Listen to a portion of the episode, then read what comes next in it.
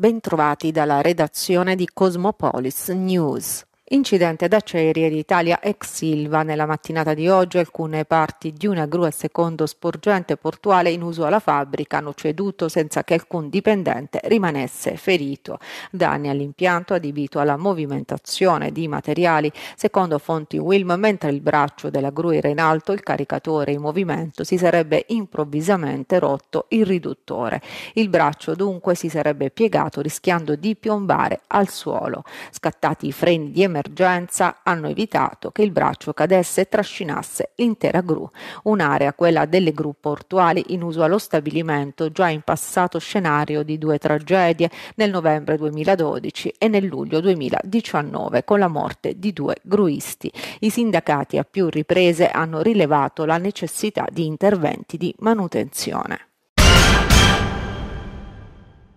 Voterà quest'oggi, mercoledì 1 marzo, alla Camera il decreto legge sull'ex Silva. L'esame del decreto avverrà questo pomeriggio intorno alle 16.45 insieme alle dichiarazioni di voto. Lo ha stabilito nella giornata di ieri la conferenza dei capigruppo di Montecitorio che ha precisato che il voto di fiducia avverrà alle 18.15 successivamente all'esame del decreto.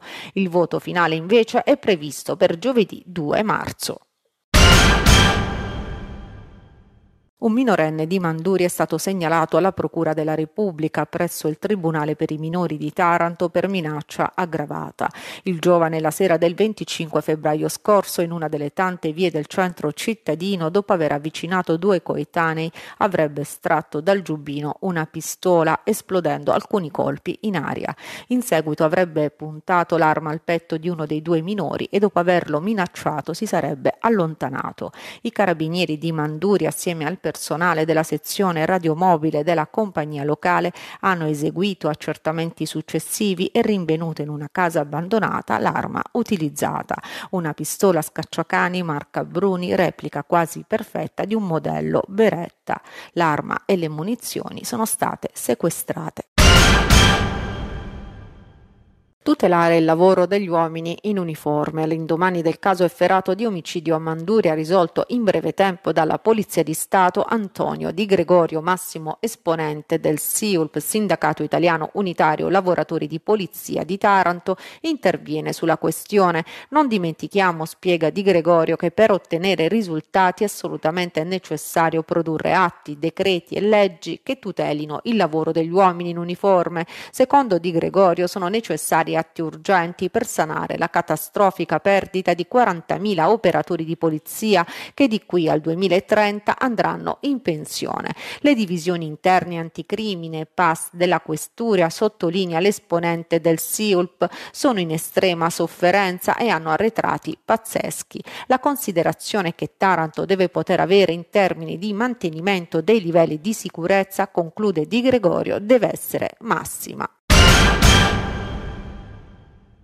E allerta gialla in tutta la Puglia per rischio idrogeologico fino alle 20 di mercoledì 1 marzo, secondo l'avviso diramato dalla Protezione Civile. Si prevedono precipitazioni da sparse a diffuse anche a carattere di rovescio temporale con quantitativi cumulati generalmente moderati. Questa mattina nella sala Monfredi della Cittadella delle Imprese il commissario straordinario Gianfranco Chiarelli ha presentato il nuovo bando Caro Energia 2023. I voucher saranno impiegati per sollevare parzialmente le microimprese di tutti i settori economici iscritte nel registro delle imprese della Camera di Commercio dall'incremento straordinario dei costi dell'energia.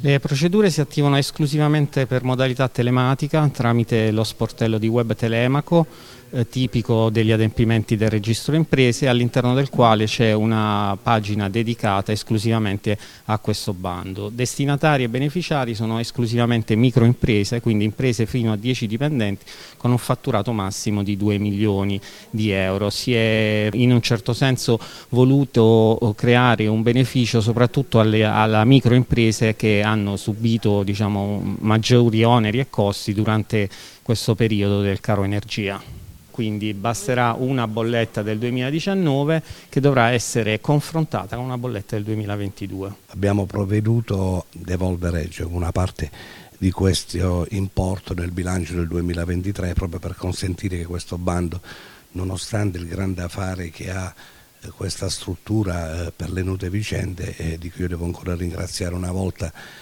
i funzionari, tutti coloro che hanno consentito in tempi brevissimi di eh, mantenere fede a quell'impegno che avevamo assunto appunto in prefettura. Un segnale di attenzione nei confronti delle imprese del territorio, così come le associazioni ci chiedevano e ci hanno chiesto eh, più volte proprio in considerazione di questo momento strategico eh, e importante che era la sofferenza che le aziende avevano per il caro energia. Allora, il bando eh, è semplificato al massimo in maniera tale da consentire alle imprese eh, con eh, la compilazione ovviamente di un modello di richiesta eh, e l'allegazione di eh, una bolletta di riferimento proprio per consentire che sia una procedura estremamente semplificata e possiamo andare a erogare potenzialmente eh, nel, nel giro di breve tempo pur dando un, ovviamente un ovvio tempo perché si diffonda il bando e un periodo di 30 giorni a che le imprese possano presentarlo adeguatamente perché ci sia la massima divulgazione sul territorio.